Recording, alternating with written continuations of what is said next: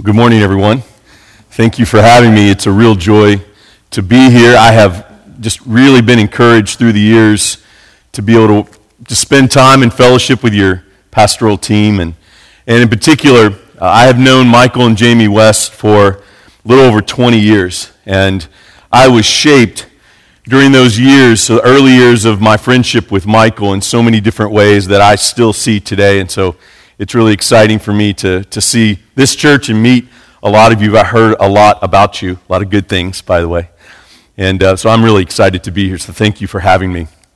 I've been a pastor for 25 years, and at the end of last year, I transitioned after being the pastor of Auburndale Baptist Church in Louisville, Kentucky.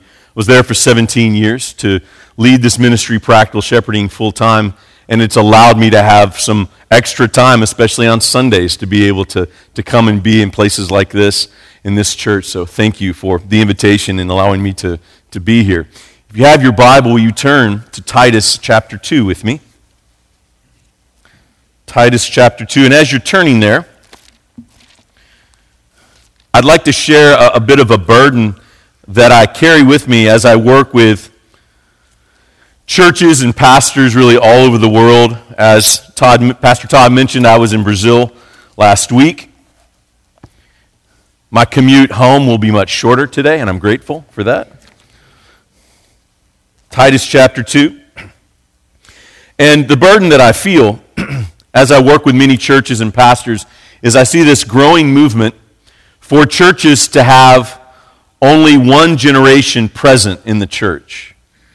So, for example, this shows up in two main ways. The first are often historic, old historic churches that maybe have, were thriving at one time but have declined and maybe just have a few people left in that church, and they're typically of the older generation.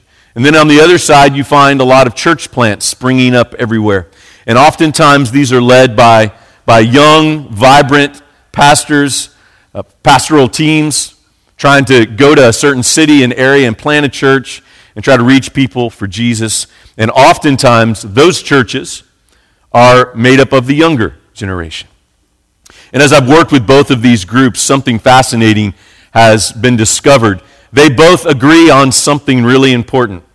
They believe the hindrance to the ministry they're trying to do is the other one. And it causes a lot of these churches to represent only one generation in them. And I'm convinced that the New Testament has an entirely different design that we see. And I believe we'll see that in our passage in Titus chapter 2 uh, this morning. As we dig into Titus, though we're jumping into this book, I want to give a little bit of context. Paul is writing to his young pastoral protege, Titus. Titus and Timothy are two of the young proteges that he wrote letters to that we have the benefit in, to read in God's Word. And Titus is, is one of those. And here's the main message of the book of Titus that the gospel of Jesus Christ that we believe will affect our behavior.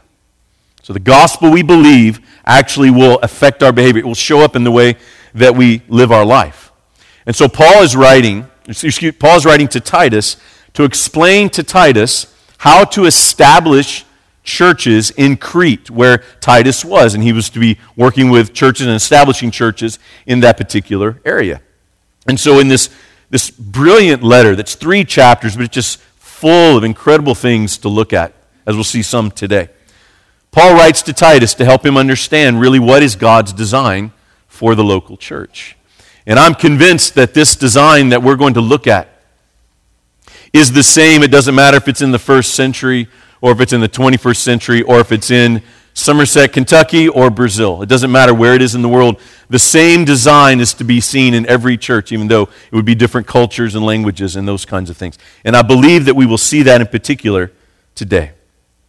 So before we read Titus chapter 2, take your eyes to Titus chapter 1, the first, first chapter. I want us to see the flow of how we get to Titus 2. Paul is writing to Titus. And again, as I mentioned, he's writing about how to establish churches in Crete. And the very first thing that we see in this chapter to establish these churches are who should serve as pastors. Isn't that interesting that that's where Paul starts? That must be a really important thing. So if you look at verse 5 through 9, Paul begins to explain to Titus here's who should serve as, as pastors. And he gives that explanation. They are to exhort in sound doctrine and refute those who would contradict it. We see that in verse 9. Then he switches into, and here are these rebellious men that the pastors are then supposed to protect the churches from. And he describes them in a really interesting way. He says they profess to know God, but they deny him by their deeds. Remember what I said the purpose of Titus was? The gospel we believe will affect your behavior. That's weaved in and out of this letter. And he says, those who oppose this, those who the pastors, the shepherds are to protect the church from, are those who profess to know God, but they actually deny him by their deeds. And that's chapter one. And this leads us to chapter two. And Paul shifts now to talk about something different about this design. And in chapter 2, we see the roles that everyone else are to play in the local church, in every local church, and how they accomplish that. So, if you'll turn to Titus chapter 2, verse 1 with me, I'm going to read this entire chapter so you will be helped to follow along with me. Verse 1 But as for you, teach what accords with sound doctrine. Older men are to be sober minded, dignified self controlled, sound in faith, in love, and in steadfastness. Older women likewise are to be reverent in behavior, not slanderers or slaves to much wine. They are to teach what is good. And so train the younger women to love their husbands and children, to be self controlled, pure, working at home, kind, and submissive to their own husbands, that the word of God may not be reviled. Likewise, urge the younger men to be self controlled Show yourself in all respects to be a model of good works. And in your teaching, show integrity, dignity, and sound speech that cannot be condemned, so that an opponent may be put to shame, having nothing evil to say about us. Bond servants are to be submissive to their own masters in everything. They are to be well pleasing, not argumentative, not pilfering, but showing all good faith, so that in everything they may adorn the doctrine of God our Savior.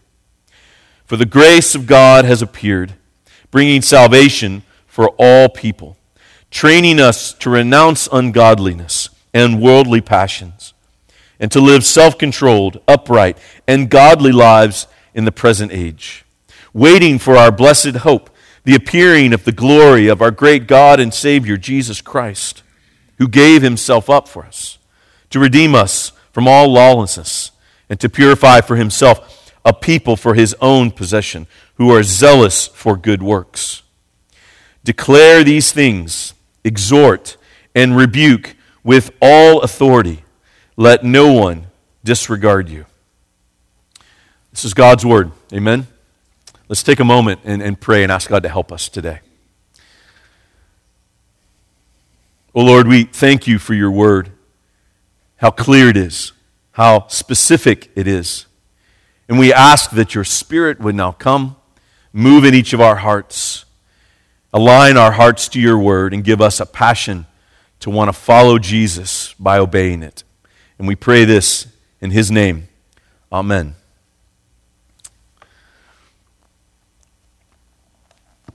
Here's the main idea I would like for us to talk about today to see God's design for the local church, and that is anywhere in the world at any time period that we see captured in this passage here. So if you're taking notes, here's the main idea I would like to focus on today. God's design for the local church is a multi generational, multi ethnic church. God's design for the local church is a multi generational, multi ethnic local church. If you take your eyes to Titus 2, you will find there are two main parts of this chapter. If you look with me in verses 1 through 10, that is the first part of this chapter. Verses 1 through 10, you may have noticed, describes the different kinds of people that are assumed to be in these churches, their roles in Crete and in the churches in Crete, as well as how they display the gospel in those particular churches. The second part is in verses 11 through 15. So take your eyes there. Verses 11 through 15 demonstrate what the gospel actually is that transforms these different groups to be able to do what Paul instructed in verses 1 through 10. So, again, remember the purpose of Titus. The gospel we believe will affect our behavior. And all of a sudden in chapter 2, we see that, that model, the weaving in and out of the good news of Jesus, because that's what empowers us to do whatever we are called to do. So, verses 1 through 10 talk about those roles, the different groups in the church, and the roles they are to play. And verses 11 through 15 show us how they are empowered to do that. And that is the work of the gospel that is in each of our lives. There's one other disclaimer I want to put up here. If you notice the different groups that have been mentioned in verses 1 through 10, they are not different churches represented. In other words, Paul is not talking about a church of just old men and a church of, a different church of old women and a different church of young men and then a different church of young men. He's assuming, notice that when he writes this, he's assuming, he doesn't say, hey, if there's younger women, have them do this. He's assuming they're all in each one of these different local churches. And he's writing to say, here is their role, their part to play in this design of the church. So the transforming power of the gospel is displayed in the presence of three categories of people I want to give you that I want you to notice in verses 1 through 10. Here's the first category we see old and young. We see old and young. If you take your eyes to verses 2 and 3, the older are to teach and train the younger. The younger mentioned in verses 4 through 8. And I want you to notice in verse 4, it's directly said of the older women, but it's also implied with the older men towards the younger men. As the godly character described to both older and younger men is very similar. Add to that, you have Paul writing to Titus, instructing him on how to lead the churches and set the churches up. Paul, an older pastor, to a younger pastoral protege in Titus. So the older and the younger are present, and the older have a particular role to teach and train the younger. So that's the first category, old and young. There's a second category, men and women. Notice that with me in those first opening verses as well. Now, men and women are both mentioned here. But notice they play a unique, distinct role in the local church. He's explaining specifics on the role that each of us are to play as men and women. I also want to highlight something else that would normally be scandalous being read in the first century, even though it's not today. Notice he puts men and women and their value on an equal plane. This is important because before the church in the first century, women were seen as second class citizens in that culture. So when Paul writes to Titus, and Titus is setting these churches up, there would have been a reaction of, of women are equal, have equal role and value in the church? And the answer is yes. There's different and unique roles that's highlighted here with men and women. But it's important to see that women are to be seen as just as valued as men in the local church. And as I work with a lot of churches and pastors, I'm finding that is not the case. So, women, I just want you to hear that you have an equal value as men in this local church. They need you as much as you need them to be able to be a healthy, vibrant church. And God has roles for each of you in this place. So there's men and women here in this category. Also, one, one other observation to make in these opening verses that there's different instructions for men and women. Part of that's because of the different roles that he's telling Titus that men and women are to play. But it also even touches on the different kinds of sinful struggles that maybe men and women have. And, and there's a variety of those because I, it, it seems to point to the fact that there's sinful struggles that men would have that maybe women would not. And sinful struggles that the women would have maybe more than men would have. And, and Paul is even highlighting those things in the specificity of what he's saying to them in these particular instructions. Don't let anybody tell you that God's word is not clear and specific in the instructions and the things that it highlights here. So we see old and young are present, men and women are present. Here's the third category, and you'll find it in verses 9 and 10. Take your eyes there. And that is bond servant and master. Specifically instructed, the bond servant is to submit to the masters in everything, and explains how to do that in a godly manner.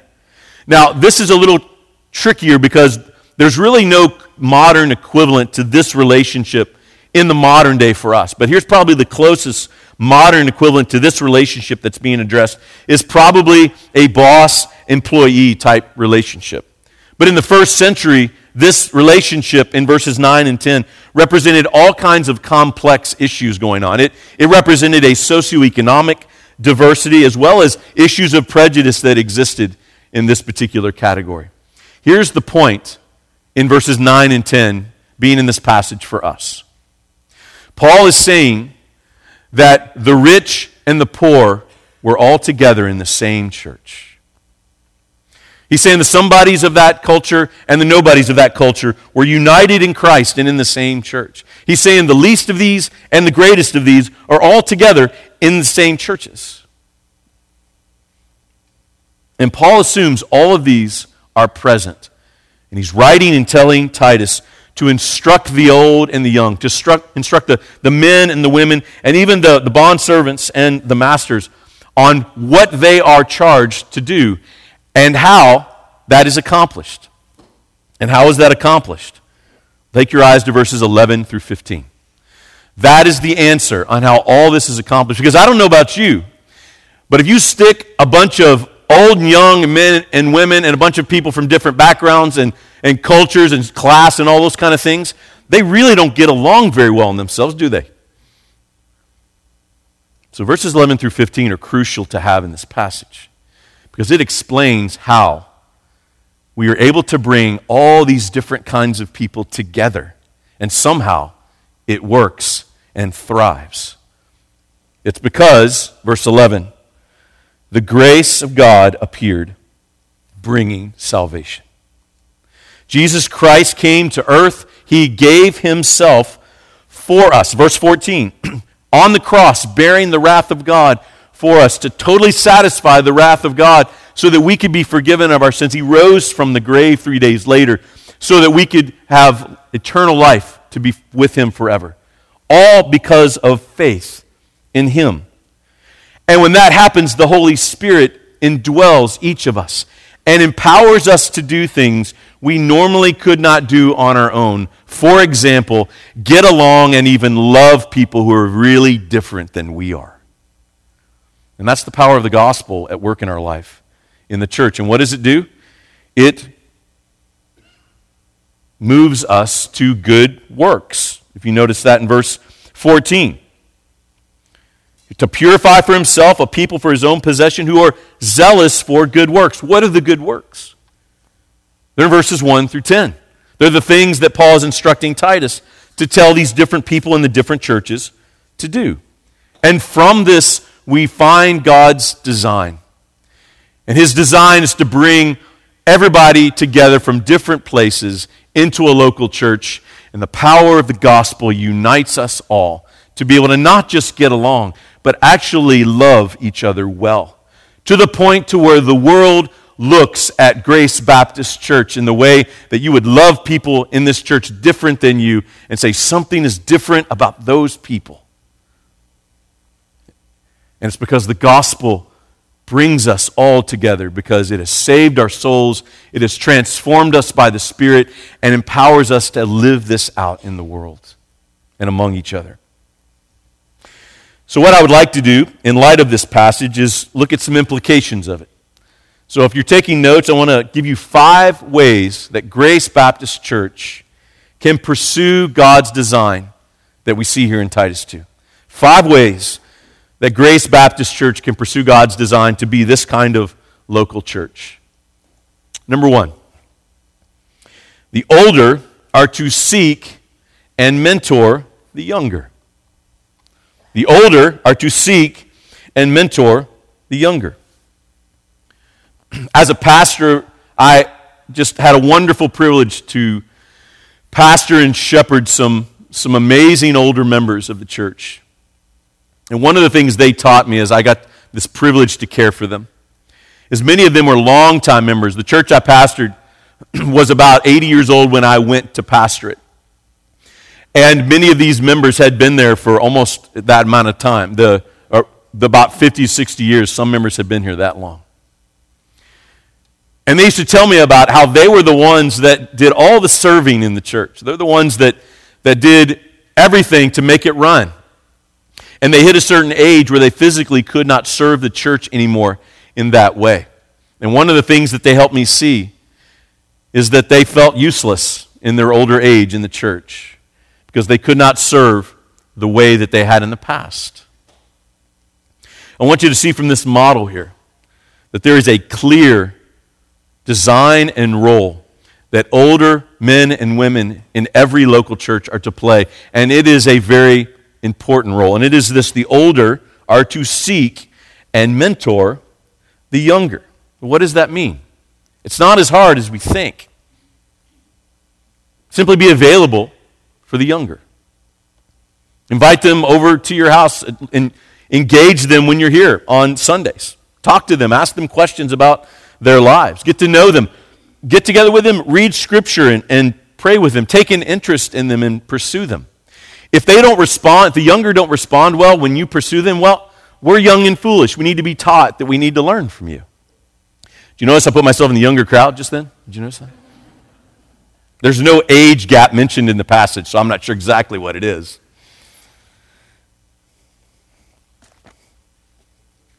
If you don't think you have anything to offer this church, or even the younger in this church, as older men and women, I want you to know I, I disagree with you, but you know what? My opinion doesn't matter. Apparently, the Apostle Paul disagrees with you.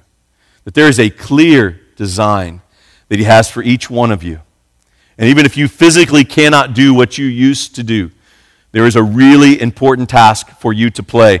And in the churches that I see that have a bunch of younger people and no older members, there is a massive gap and effectiveness in the way that, that it, it affects its health in the church when there's no older members in the church.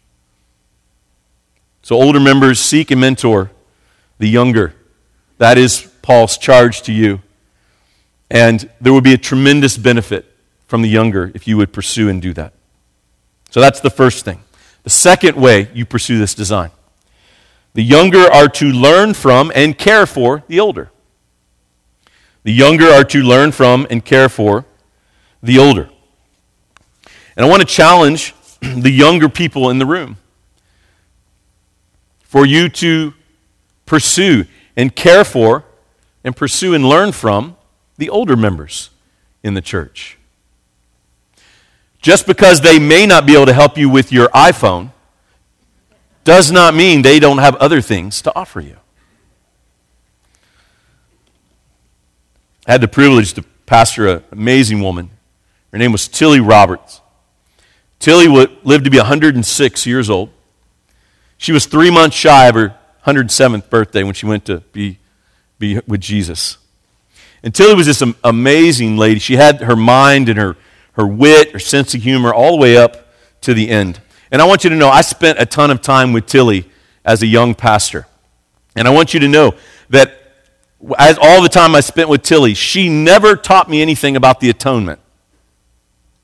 In all of our conversations, she never changed my mind of my end times view. But I learned a whole lot from Tilly about life, about marriage, about suffering, how to walk with Jesus through difficult times, how to trust Him when you don't know what He's doing, as she lived this long, faithful life following Jesus. There was a time where I took Tilly and some ladies to lunch. So we had a group in the church of, of older ladies. They had been friends for a long, long time, but they all hit their 80s and 90s, and none of them could drive anymore. And so they all still wanted to go to lunch. So I borrowed the, the van from my wife for the day got the van and drove around, and I picked up each one of these ladies at their house and then drove them. There's about five or six of them, and drove them wherever they wanted to go eat lunch. And they always wanted to go to Cracker Barrel. So I was like, all right, we'll go to, we'll go to Cracker Barrel. I'm in Somerset, Kentucky. I assume people can relate to that, that everybody wants to go to Cracker Barrel all the time. So, so we go to Cracker Barrel, and as we're waiting for our food to come, you know the, the creepy antique farm tools on the wall all over the place in Cracker Barrel, you know? I'm a city kid. It messes with me when I see it. Tilly starts explaining to me what each one of those tools are and how they're used because she grew up on a farm and she's old enough to remember when there weren't any cars. And she knew exactly what all those things were. It was just fascinating to listen to her. And I thought to myself, where else could I hear someone talk to me about these particular things, of all places in Cracker Barrel? Younger men and women in the church, there are, there's a wealth of knowledge, wisdom to learn from the older in this church. If you will take advantage of pursuing them and loving and caring for them and trying to learn from them. As somebody who got to pastor and be with a lot of older members in the church who have now gone to be with Jesus, if you don't take advantage of the time while they are here, you will regret it because you will get old enough to realize the value that they would have been to you in your life. And I also believe, friends, that, that God, the redeeming work that God's doing in the gospel in the church is, is redeeming relationships, redeeming parental relationships, grandparent relationships, adopted parents and grandparents in Christ is a significant, real thing. Look to the older to care for you, to teach you. Reach out to them. And you will be blessed by what you experience with them. Number three, way you that you would pursue this design as a church. Be content driven with music. Be content driven with music. I spent almost 10 years of my ministry serving in music ministry in large churches. And one of the things that they taught you in this environment is that if you wanted to reach a certain kind of person in the community, then you had to cater the music style of the church service around what they want, what kind of style that they want. And I watched this be the pursuit of the church for years that I was serving in, and, and I learned a couple of interesting things. Number one, when you cater to one group with music style or preference, you alienate every other group in the church.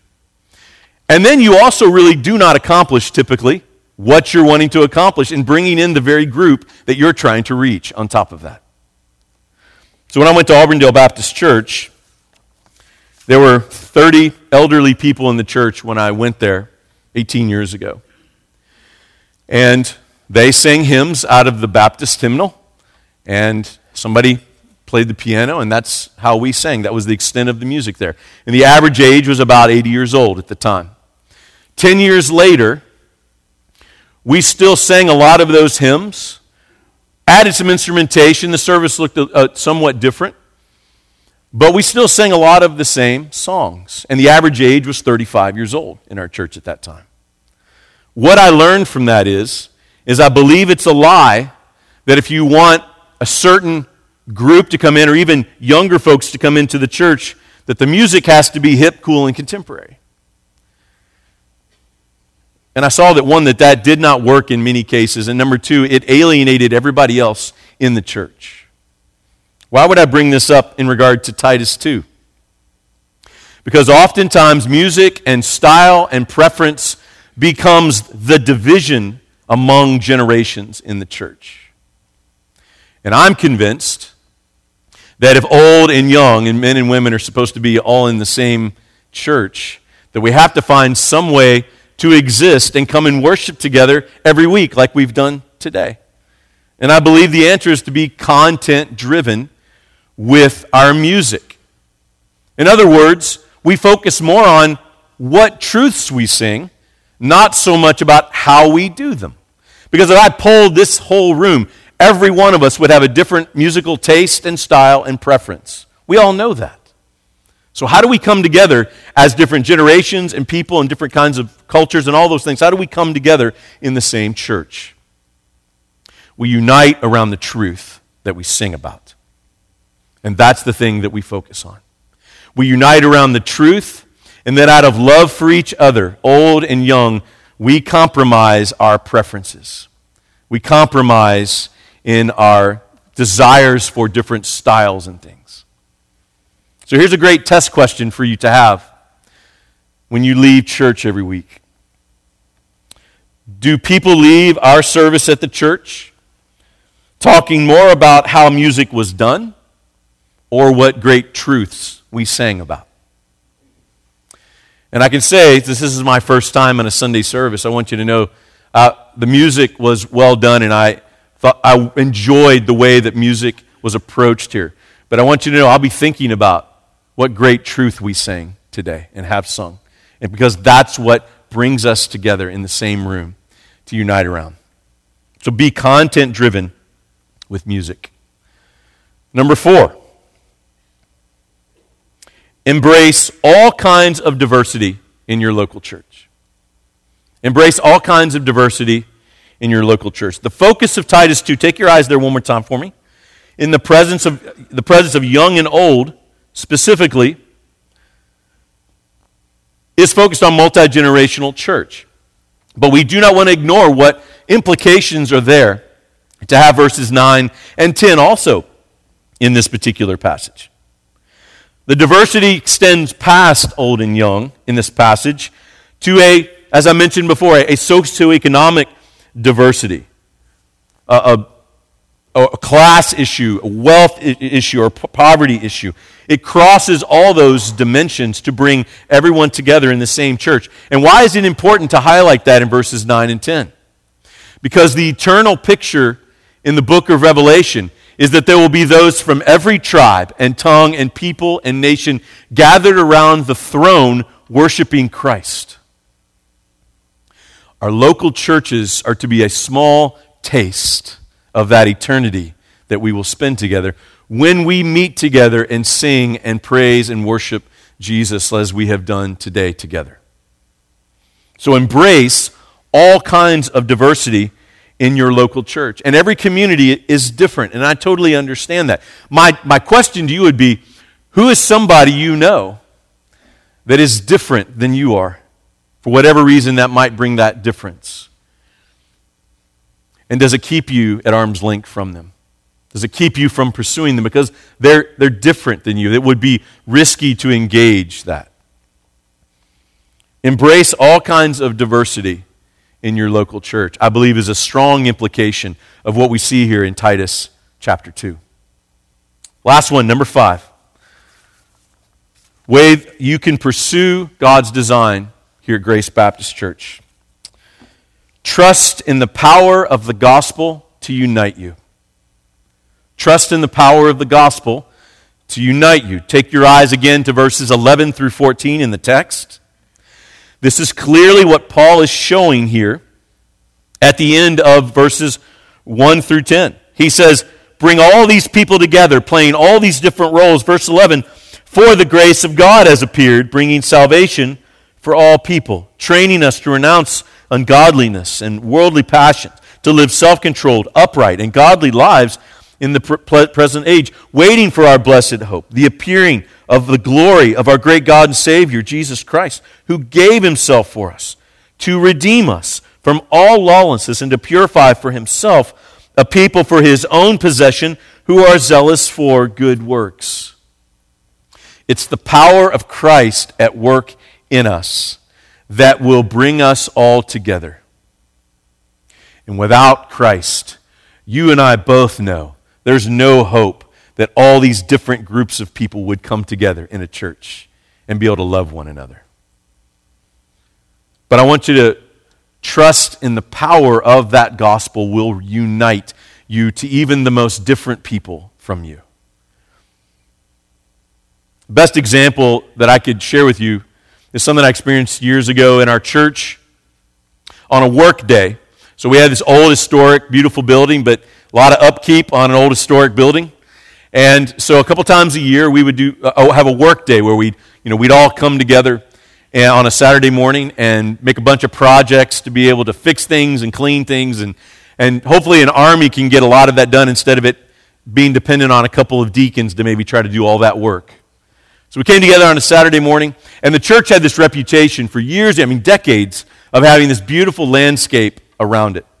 But obviously beautiful landscape needs a lot of work uh, on a regular basis. So there's some people who came to the workday who wanted to work outside in the shrubs and the, in the trees.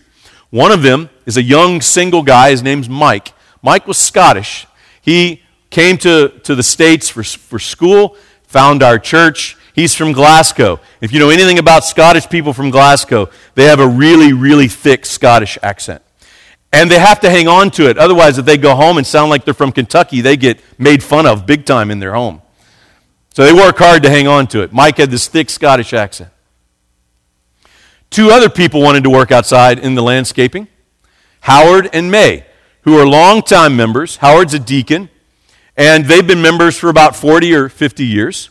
And they wanted to go work in the shrubs. Now, Mike wanted to go work in the shrubs because Mike had actually done that as an occupation in Scotland. And Scotland is a beautiful place. If you've ever done landscaping in Scotland, you probably know what you're doing. And that's what Mike had done for work.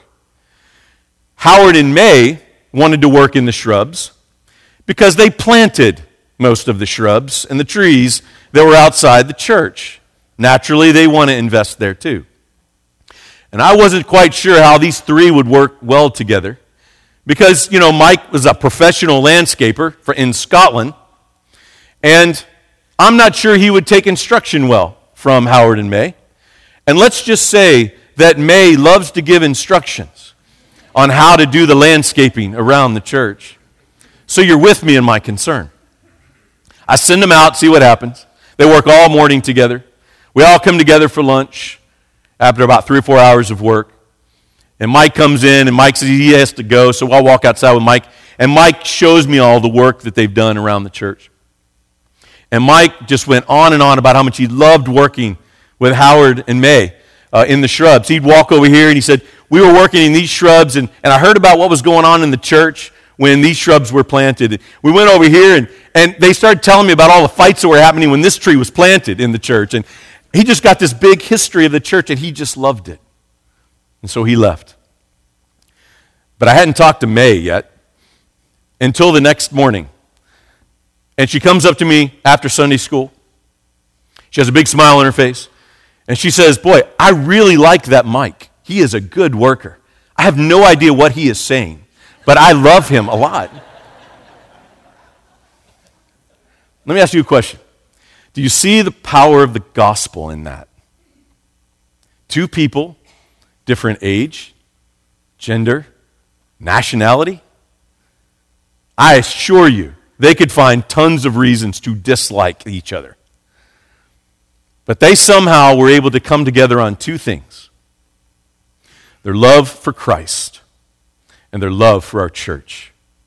And with spiritual eyes, they were able to look upon the other and see God's design and embrace the sweetness of that relationship, though very different from each other.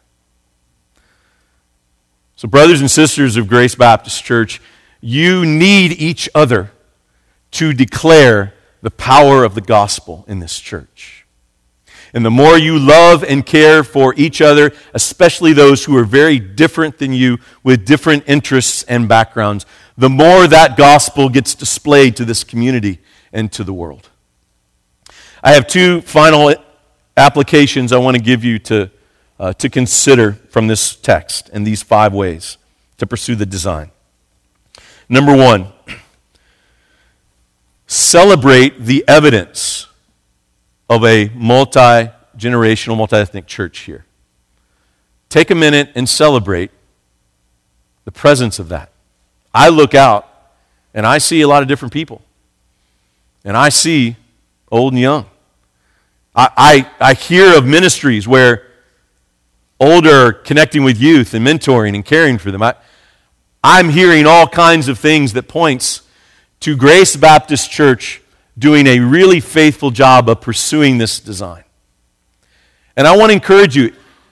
I, am sure you know of other things and problems and things that bug you. But that doesn't change that. But celebrate the design that is here. So often we gauge church health and growth and thriving on things that God does not. And I'm convinced we put way too much focus on things like numbers and money and some of those other superficial things. Because I believe if this is God's design that we see in His Word, I believe he evaluates our churches based on that design. And you need to celebrate that I believe he smiles on this church after all these years to see old and young present, loving and pursuing and caring for each other. You need to celebrate that today. Number two, the thing I want to challenge you with be challenged to grow where you need to grow according to this design. If you're an older man or woman in this church, what younger person do you need to pursue? What younger person do you need to pursue again? Maybe they didn't respond well the first time. Maybe you just need to see that your role, your job is not done yet in what God would have for you here. And maybe you need to pray and seek the Lord on what that might be. And I assure you, knowing your pastoral team well, they would love to help you figure that out, to go talk to them. Maybe you're younger and you think the older members are holding the church back. Maybe you need to take a risk and go pursue one of them to get to know them. Go to the house, see where they live, hear about their life. They may have a thing or two to teach you. And you can fix their phone while you're there, while you're at it. Maybe for you, it's to pursue that neighbor that you really have not pursued because they look so different than you. They look different, they act different. So you have not engaged them in any way. Maybe for you, it needs to be to step out and try to build a relationship with somebody who's very different than you, either in the church or maybe somebody outside the church, to be able to invite them to come be a part of the church. Whatever it might be, I want to challenge each person in this room to leave here with one tangible thing, because this, t- this passage is tangible, isn't it? It gives clear direction leave here resolved before the Lord that I will take this one step towards my part in just in pursuing this design. And imagine if everyone took one step towards that design, what God might want to do here in the future from that. So be encouraged and celebrate the evidences of God's clear design here. But friends, also be challenged to step in to what he might be calling you to in light of this design. So let me take a moment and pray for you in that way. Let's pray together.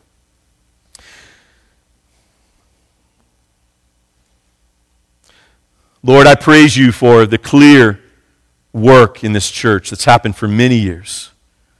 What a testimony of your grace and power that this church is here, present, in this building, made up of all of these different people.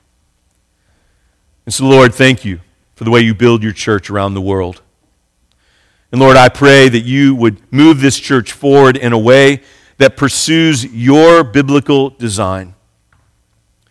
That this church would magnify the glories and excellencies of Jesus Christ in the way they would love one another, in the way they would proclaim Christ to this community and to the world. And we pray all of this in his name. Amen.